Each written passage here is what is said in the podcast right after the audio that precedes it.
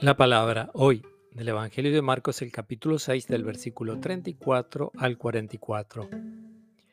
Jesús vio una gran muchedumbre y se compadeció de ella porque eran como ovejas sin pastor, y estuvo enseñándoles largo rato.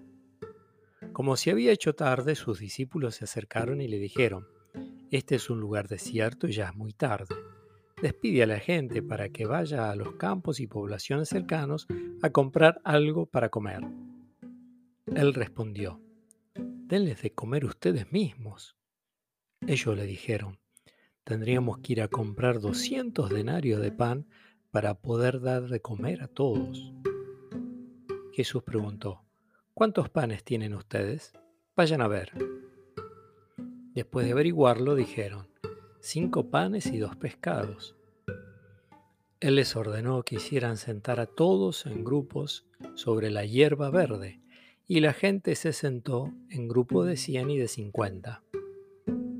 Entonces él tomó los cinco panes y los dos pescados, y levantando los ojos al cielo, pronunció la bendición.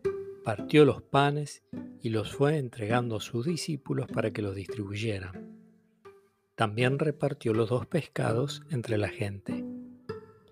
Todos comieron hasta saciarse, y se recogieron doce canastas llenas de sobra de pan y de restos de pescados.